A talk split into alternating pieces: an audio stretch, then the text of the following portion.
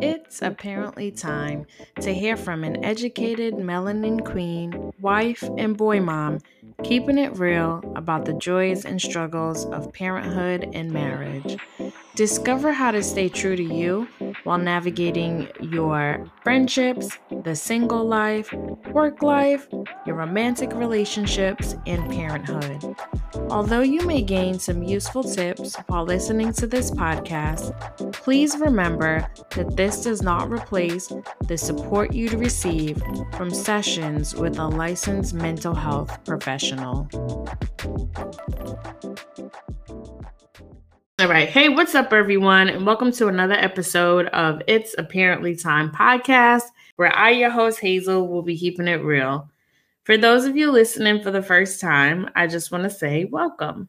And I hope that whatever stage you're in in your life, whether dating, single, married, pregnant, or just trying to be the best you, that you'll enjoy today's episode and decide to come back for more.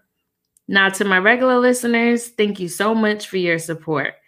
Please be sure to share, subscribe, like, and leave your positive reviews. And if there's a topic you would like for me to discuss, you can send it to me on Instagram at It's Apparently Time. And that's I T S A P A R E N T L Y T I M E.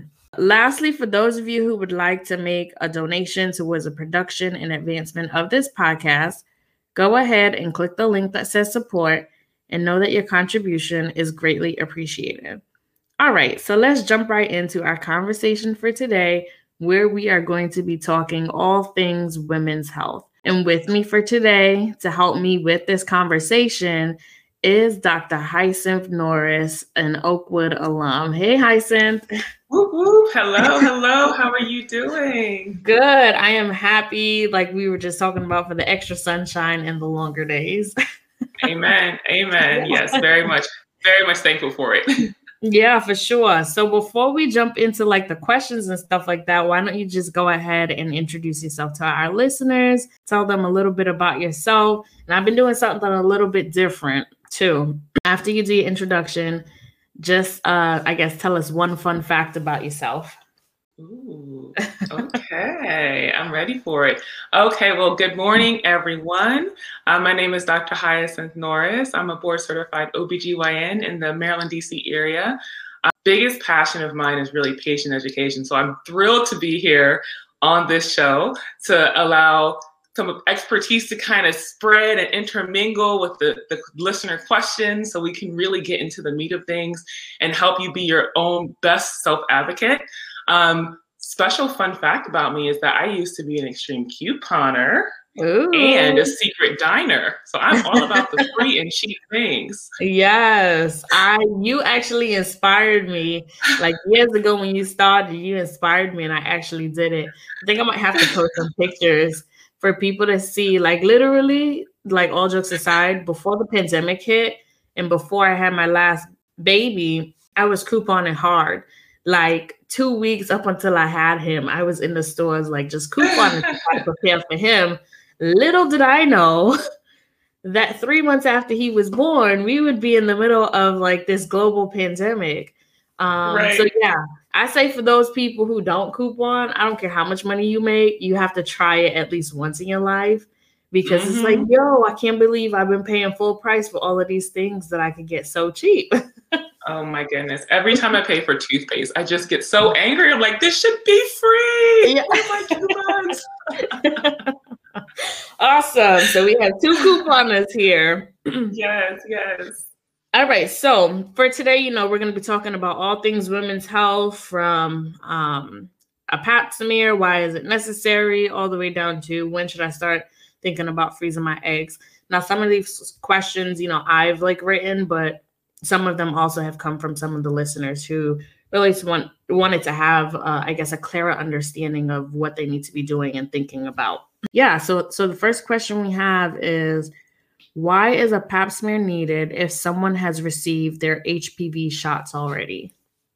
Yes that's a great question. So um, the hpv shot will protect you against nine depending on what what year you got your hpv shot but nine different types of hpv okay? Two of those are the low risk ones that do not cause cervical cancer, but the other seven are the high risk ones that truly do cause cervical cancer over time.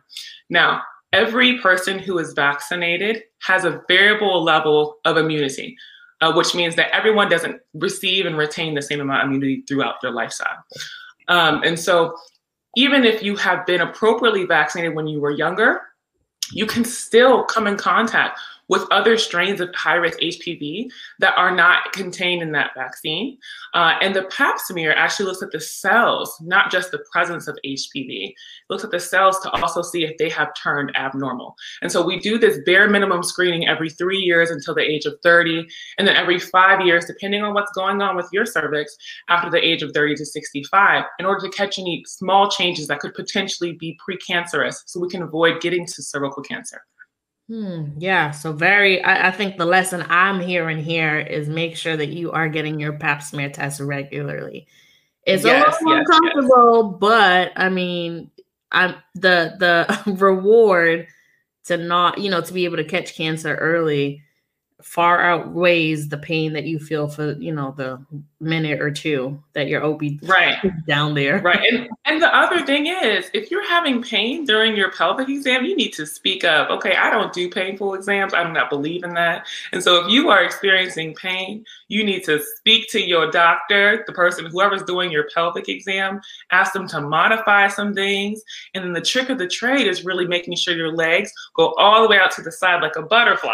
Okay. And it seems kind of awkward, but it actually relaxes your pelvic floor. So you're not fighting against the speculum. That decreases the amount of discomfort that you have during your exam.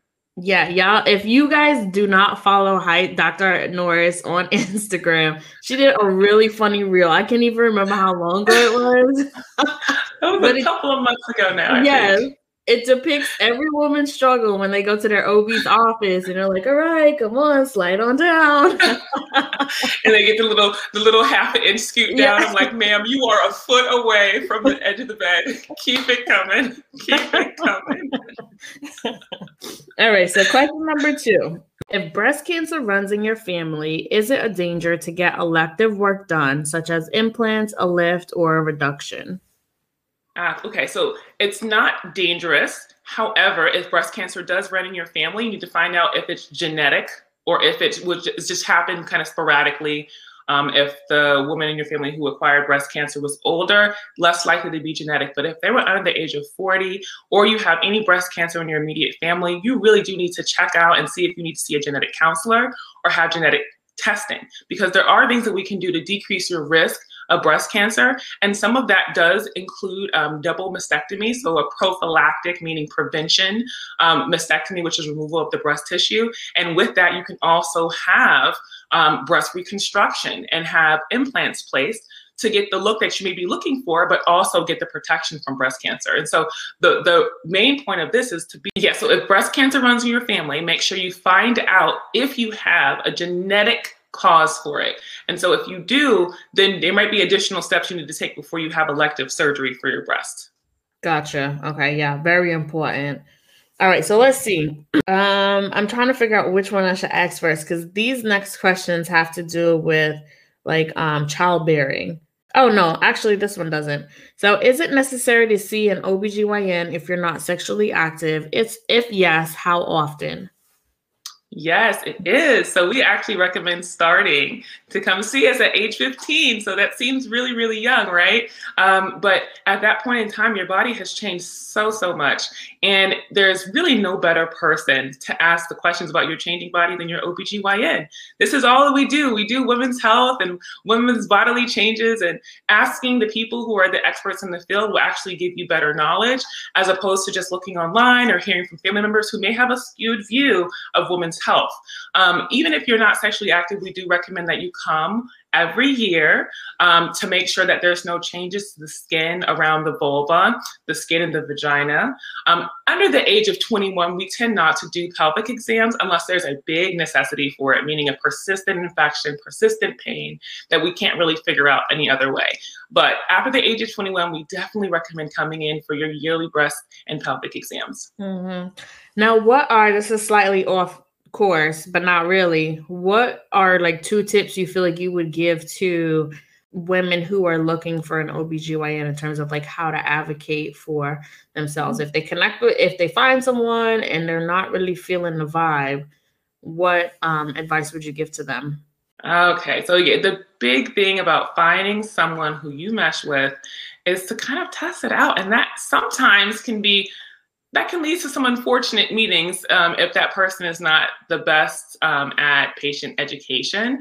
Um, what one thing you can always do when you go into the OBGYN's office, you can ask for whatever physician or provider you desire. So if you want to see a female physician, if you want to see a black physician, if you want to see a physician who speaks Amharic or a physician who speaks Spanish, then ask for those things. It's not considered rude, it's really considered patient advocacy. And we do not take offense when you're looking for something specific to help your health goals. The other thing that you can always do is that if you're ever in a physician's office and you're not quite understanding why they're doing things and they're not explaining things to you, just ask, speak up for yourself and say, Excuse me, can you explain to me why I need this exam, why I need this test? What is the purpose of this particular medication? Will it help my symptoms or will it help the source? If you ask those questions, a lot of times that will prompt more patient education. And to be honest, we all are patient educators, right? Some people are better at their jobs than others. But if you find out that that person is really just not communicating well with you, try to find someone else. And I know that could be a little bit tricky depending on what type of insurance you have, but usually there's several options in your insurance plan. Mm-hmm, mm-hmm. Yeah, for sure. I, I would say that too. Like if you're thinking about having a baby or you're trying and you find that you are starting to interview and ask certain questions of your current OBGYN or you're looking for one, definitely use it as an opportunity right then and there to make those changes because you got to remember this is the person that's going to be delivering your baby. So, like mm-hmm. when you think about it that way, do you feel like this person actively will advocate for you hands down, regardless of who's in the room? And if the answer exactly. is no, then it's like, you know what? I'm out. I'm finding somebody else because your life Absolutely. and your baby's life are in this person's hands for sure. Absolutely. And then mm-hmm. you also want to make sure that that OBGYN you're interviewing still delivers babies. And so a lot of us actually step away from delivering babies because it's a really, really stressful job. Um, and some of us get a little bit burnt out after the long nights and doing it for years and years. And so you may have a favorite doctor who you love but they may no longer deliver babies. They might strictly just be doing gynecologic care. And so you do want to inquire about that if you're thinking about sticking to that person. And then also ask about their practice model. Do they always deliver their own patients? Because that means that they're technically on call 24 7, right? And that's not super common anymore. There's a lot of group practices. And in a group practice, you just want to make sure that you're aware of who it is that might be delivering your baby if your doctor isn't. Correct. Yes, absolutely. Yeah yeah, that was a part of my experience. So my OB um, works in a group practice, and I had the opportunity while I was pregnant to meet with some of the different doctors. And in those different meetings, I was like, okay, I don't really, I don't really want to keep seeing you. So as I um, got more comfortable with seeing, you know, different people, I recognized who I meshed with and who I felt comfortable with, and those are the people that I continue to see. And luckily, one of the doctors that I liked was the one that delivered my baby, and she was amazing. Awesome. So, yeah, that's good. That's so good. Sometimes we yeah. get the luck of the draw, and that's excellent. That's excellent. Mm-hmm, mm-hmm. All right, so let me see. So the next question is, all right. So now this is related to more so like childbearing. Um, so I guess I'll do this one first. What steps should be taken to prepare your body for pregnancy? Oh yes. Yeah. So before you get pregnant, the first thing you need to do is make sure that you are not only you know mentally ready financially ready oh my gosh they're so expensive but also physically ready right? And so a lot of us have medical issues that oftentimes are uncontrolled or are not really monitored um, when we're not pregnant and so pregnancy and maternity care is usually one of the first times a lot of women actually enter the health system and they enter that system with diabetes high blood pressure obesity, all these things have really big impact on your pregnancy. And so if we address some of these things ahead of time, that can actually make your pregnancy healthier and a lot lower risk. Um, mm-hmm. and so, you know, if you're planning a pregnancy within the next year, 100% recommend going in to see your OBGYN for a preconception appointment so you can get some counseling on how best to prepare yourself.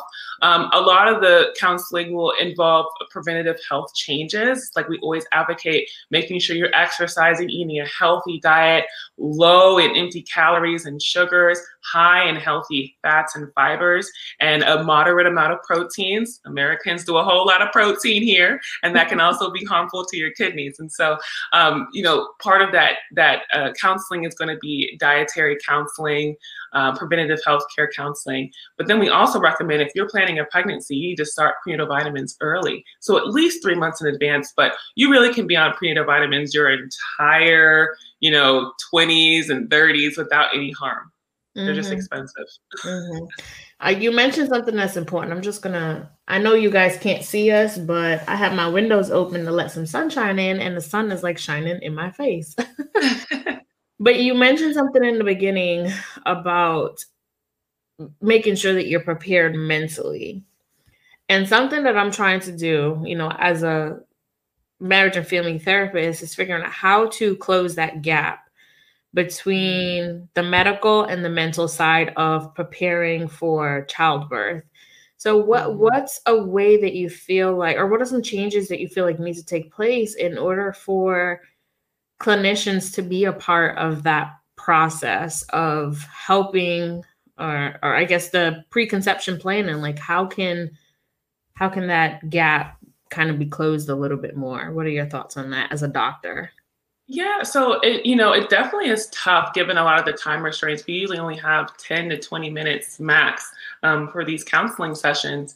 Um, but I send all of my patients to a therapist. I think everyone needs to see a therapist, just like they see a doctor once a year. You need to have someone in your Rolodex, old school. I know people don't know what a Rolodex is anymore, but that's your phone book yeah. It used to be on paper. Okay. You need to have someone in your circle you can reach out to who's a professional. They've been trained in handling um, the different aspects of mental care. And it's very important that you have that person available to you because even if you may feel okay, there might be some things that they can identify that you can improve, right? right? And so, in all of my patient encounters, I always ask them how they're feeling. If they're feeling more anxious or more depressed about anything, especially with the pandemic, I think this has really opened our eyes a lot to the um, importance of mental health, right? We haven't had a chance to just work away our feelings. We've all kind of been stuck at home. Mm-hmm. And so, when mm-hmm. you're stuck at home with your feelings, you're aware of them more. And mm-hmm. that's kind of given us an additional entry point to discuss this with our patients. And so I think part of it is just an acceptance that mental health is part of the whole body care. And, and so I think on a physician side, making sure that we're always encouraging um, contact with um, the mental health professionals but also asking, just simply asking how a person is doing and, and seeing where their first mental state are can actually help us guide them, right? If you are incredibly stressed and anxious, this may not be the time to get pregnant, right? Mm-hmm. You may want to work on that first, get some really good coping mechanisms before we move on to a very stressful, stressful part of life. And then after them kids come, Lord have mercy. you need a strong mental state. oh my goodness, you ain't never lie. Oh my gosh. Having yes. kids is a beautiful thing, but the other side of it is that they will test you in ways that you never knew you could be tested. And never it, knew. It, yes, and it, it definitely uh, forces you to address some things that you probably been pushing under the rug all these years. It's like, ooh, you have brought mm-hmm. this to my attention. Yeah, I need to focus on you this now. The anger, the anger mm-hmm. issues under control because you can't be snapping at your children. They just got to this world. They don't know what to do. You have to be able to be patient. Mm-hmm. You have to mm-hmm. be able to employ some breathing techniques. I did some meditative breathing when I woke up to find my my baby boy turned the bidet on in our bathroom and there's shooting water everywhere, all over. First thing in the morning, water all over the bathroom. I had to pray on it, had to breathe. And right, so so instead of taking out anger mm-hmm. or you know annoyance on my son, I was able to say, okay, I know that was fun, yeah. but now we get to clean up because yeah. mommy has breathed through this yeah. moment. listen, listen, you are telling the real side of parenthood. like, yes, they may be cute and little now, but they get cute and and they wreak havoc as they get older. So mm-hmm. gotta be ready for that. Mm-hmm. All right. So it says here, What's an appropriate age to start thinking about freezing your eggs? Yeah, so I on average would say when you get to your early 30s if you don't feel like you're in the place where you want to start or expand your family that may be the, the time that you want to start thinking about freezing eggs. So our fertility pretty sharply declines. It starts to decline after the age of 35 um, and then after 40 the egg quality is so low that while a lot of people do, um, they are able to get pregnant. A lot of times, those pregnancies have a much higher risk of um, abnormalities with the chromosomes, and so that can put a very large burden on a family. Um, but also can result in um, pregnancy loss. And so, the earlier we have our eggs frozen and stored, the we can kind of look at our life goals and planning and then insert our pregnancies as we see fit as opposed to trying to erase this you know internal clock that we have ticking at all times mm-hmm, mm-hmm. yeah because you think about that i just think about that idea of oh my clock is ticking and that can lead to so many wrong decisions like getting into a relationship that you know you have no business being in just so that you can mm-hmm. have a mm-hmm. baby um, and then you know God forbid the, the relationship doesn't work out. And here you are now having to kind of figure this out on your own. And I'm not saying that, you know, single parents can't get it done. You absolutely can. But when you take a step back and you recognize, hey, I'm not going to rush into a relationship that I don't need or I'm not ready for, and you kind of take your time and you plan, you're able to set yourself up for more success or to feel, I guess, um, more uh, happy or um, in control. You yeah. just have more control of your life. Yeah. That yeah. this has really been um, between egg freezing and birth control. That really is what allowed women to gain more control. We're not now subjected to just being pregnant at all times, you know, at the whim of our partner and our cycles, right? So mm-hmm. now we have a little bit more control as to when we want to be pregnant. And some people, that's every other year every year for some people, and that's fine. Um, however, a lot of people don't want that. And so, if you don't want that, you can have a little bit more control if you freeze your eggs. Um, because I'll tell you, 30 year old eggs are going to be a lot better than having 35 36 37 year old eggs um, when when you make your decision to start your family. Mm-hmm, mm-hmm. okay good to know. All right let's see. How long should one wait after a miscarriage or loss before trying again? So this is a good question because I I think there's a lot of different answers that I have seen and heard personally. Um, there's no great answer as as to time frame. Um, however, first you want to make sure that you're in a okay mental state, right? So any pregnancy loss is a loss no matter how early it was, from the moment you see that positive pregnancy test, you kind of plan your entire child's life, right? In that moment. Mm-hmm. And so even an early pregnancy loss can be devastating. Um, and so you really want to take the time to grieve. And once you're done that grieving process, your body is usually ready. Okay. Your body is, as soon as you have your next period, you're ready to conceive. Mm-hmm. And so there's no, there's usually no uh, time limit or frame required for on a physical standpoint, um, but you do want to give yourself enough time to process the loss and grieve appropriately. I usually tell my patients give it at least one menstrual cycle so that way we can redate your pregnancy accurately, um, as opposed to just hopping right back in and having intercourse. Because before you get your period, you ovulate. And so you could actually get pregnant before your next period. And we just would have a much harder time knowing how to date the pregnancy if we don't have that first period happen. Mm-hmm, mm-hmm. Yeah. And I highlight right there with the grief counseling. You, you, you may not necessarily need to go to someone who specializes in grief counseling, but still talking to a counselor and processing through those feelings, the the guilt, the messages that you are now telling yourself because of that loss, especially as a woman. Um, you know, like, is something wrong with me? Or, you know, all the other questions that might be going through your mind, definitely having someone to talk through that with. And even having, you know, your partner's perspective as well, because even though they may not be the birthing individual, they're impacted in some way by that loss as well. I remember that movie, um, Why Did I Get Married? You know, Janet Jackson and the dude that mm-hmm. plays her husband that was kind of Yes. like their story. It wasn't like a pregnancy loss, but they lost their child at a young age. And they kind of carried that throughout their whole relationship because they didn't take the time to sit down and address it with someone. So, yeah, definitely seek that support. What factors um, constitutes a high risk pregnancy? Okay, so there's a lot of things that can make someone high risk. And so um, any uncontrolled medical issues can make you high risk. So things like high blood pressure, um, poorly controlled asthma, um, diabetes, either type 1, which is the one people usually get when they're younger, or type 2, the one they get when they're older. Both of those make you high risk. Um, being over the age of 35 makes you higher risk. Um, just when it comes to the placental integrity and how it functions, you just are carrying a high risk pregnancy at that point in time. Um, in vitro fertilization can can make you a high risk pregnancy as well, depending on the technique used um, to get you pregnant.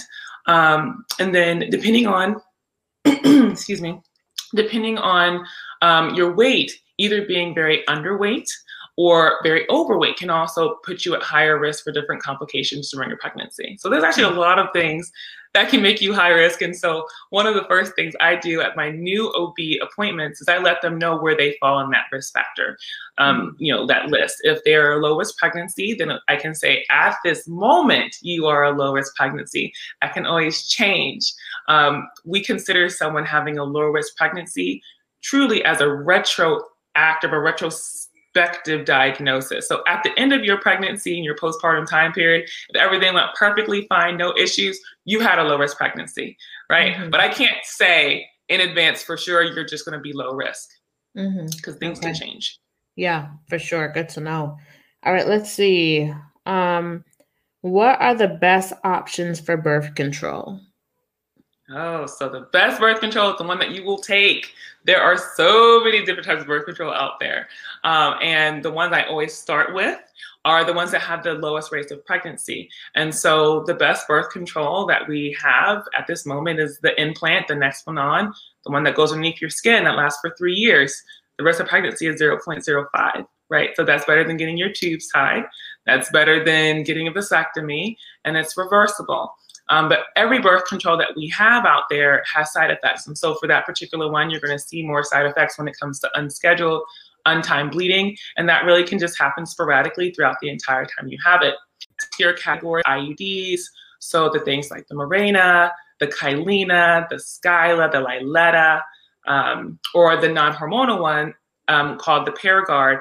All those have very, very, very low risk of pregnancies. And those all go inside the uterus and they don't have to be monitored by way of the patient taking it or or doing anything with it on a regular basis, right? You just check it every so often after your periods or once or twice a year, depending on if you don't get periods with your birth control option.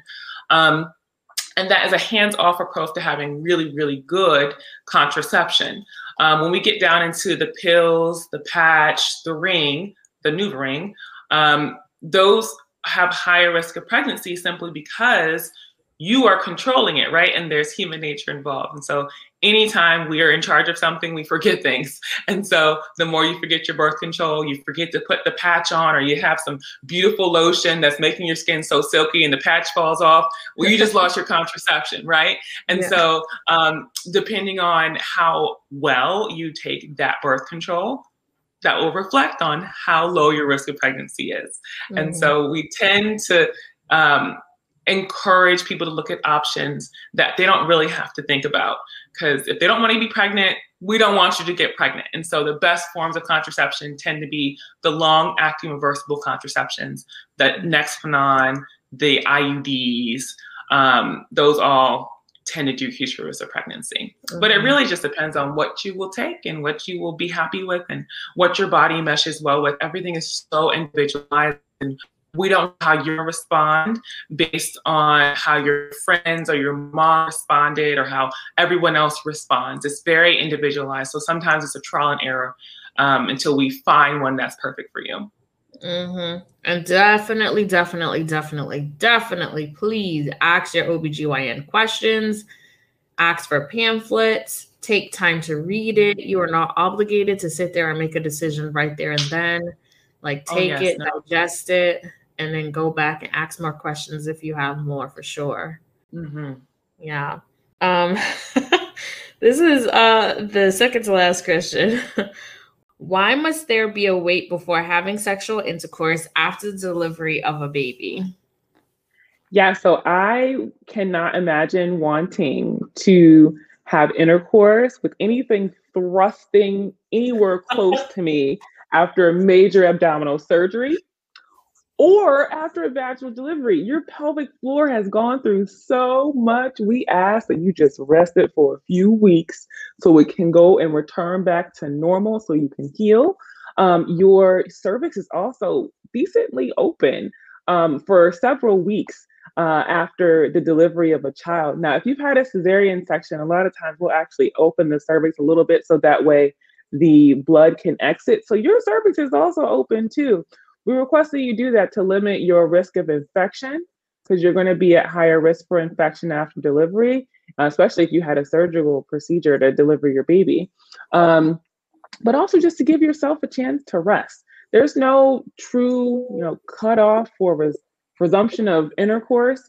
Uh, it's really just when you feel comfortable, when you're not having pain, then you can resume intercourse with the understanding that some people ovulate earlier than um, what they expect or anticipate, and you can get pregnant immediately after delivery. And so just be very careful, use contraception, use condoms if you haven't established a better form of contraception with your OB prior to that point in time. But you don't just want to wing it because what you don't want to do is come back pregnant to your postpartum visit. That's happened several times. And I assure you, no one is happy. I couldn't imagine having a six week old and I'm like, hey, I'm pregnant again. I don't know. I think I would lose every marble that was left in my head. I mean, had six weeks, the baby's still probably not sleeping that well. If you're nursing, mm-hmm. they're up every what, like two to four hours. Like, no, thank mm-hmm. you. yep. It definitely happens. We do not advise it. The optimal pregnancy interval is 18 to 22 months. And so we ask that you respectfully allow your body to rest and recover during that time period. You don't have to be abstinent that entire time, but we do ask that you have some level of, you know, pelvic rest. We usually say about four to six weeks. Yeah, for sure. All right. So, last question, or I guess last thing. What are two tips that you would provide to uh, women, birthing people, um, those who are considering starting a family, what are two tips that you would give to them that they can have the, I guess, best, most healthy experience possible? Mm. So um, find someone who you truly mesh with, somebody who you trust with your body and your baby's body, right? And so every time I'm seeing a pregnant patient, I'm taking care of two people. I have two patients at all times. And my goal is to always work in their best interest. If you ever have a question on whether or not the doctor you're working with is working towards your best interest, you need to find another one. Okay. And you want to do it early. You don't want to wait until you're 36 weeks. Because at that point in time, it's very difficult to find someone who will accept your care of transfer at 36 weeks. So if you're not feeling like you're meshing well, you don't feel like you're being heard, your questions are not being answered, you're being ignored, all those things are red flags, and you need to find a new physician immediately. Okay. Um, the other thing I would say is to be truly informed of all of your options. And so, anytime a physician offers you or recommends treatment, they should be going over the risks of that treatment, the benefits of that, that treatment, and the alternative of that treatment. If you don't have a good understanding of all of those things, you cannot make an informed decision for or against a treatment. And what I will find is a lot of people who don't understand something, their trigger is to go toward a no because they want to protect themselves from anything new and weird and unusual, which is normal human nature. But if you are knowing something you don't understand, then you are potentially harming yourself, right? And so the recommendations your physicians are making should be evidence based. And I use that word very carefully. They should be evidence based. And so if you are finding that you have found something else online that um, offers alternatives, ask them so that